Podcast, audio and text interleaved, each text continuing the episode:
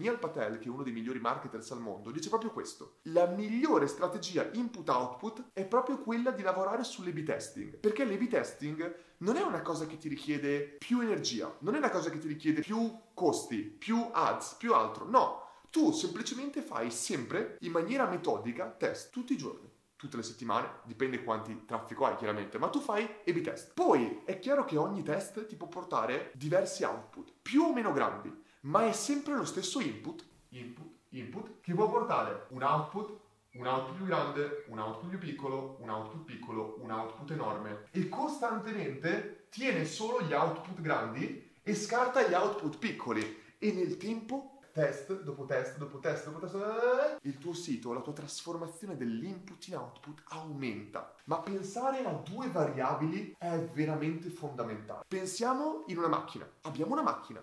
Vogliamo far andare la macchina più veloce. Che cosa fai? Lavori sulla benzina, l'input, o lavori sul motore? La trasformazione. Io lavorerei sul motore, lavorerei sul telaio della macchina, lavorerei sul, sull'alettone, lavorerei su renderla più aerodinamica, lavorerei su farla andare più veloce. E invece no, troppe volte i business pensano soltanto alla benzina, troviamo una migliore benzina. Ragioniamo di trasformazione, non soltanto di input. Perché questo, qualsiasi benzina gli mettiamo, avrà una velocità molto maggiore. Pensateci un attimo, abbiamo una Ferrari e abbiamo una 500. Usano la stessa benzina, ma una va veloce e l'altra va piano. Trasformazione diversa. Stesso input, trasformazione diversa.